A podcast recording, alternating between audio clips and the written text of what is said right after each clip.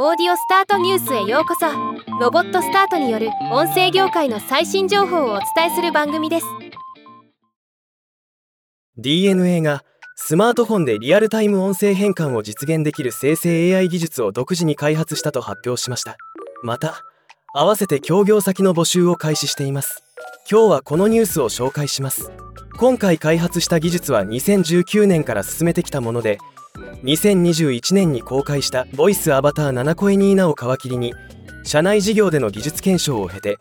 今回のリアルタイム音声変換を実現できる AI 技術を開発したというもの。DNA のリアルタイムボイスチェンジサービスの特徴は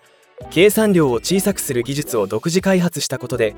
高品質かつ遅延100ミリ秒未満のリアルタイム性を維持しながらスマートフォン上で動作させることができ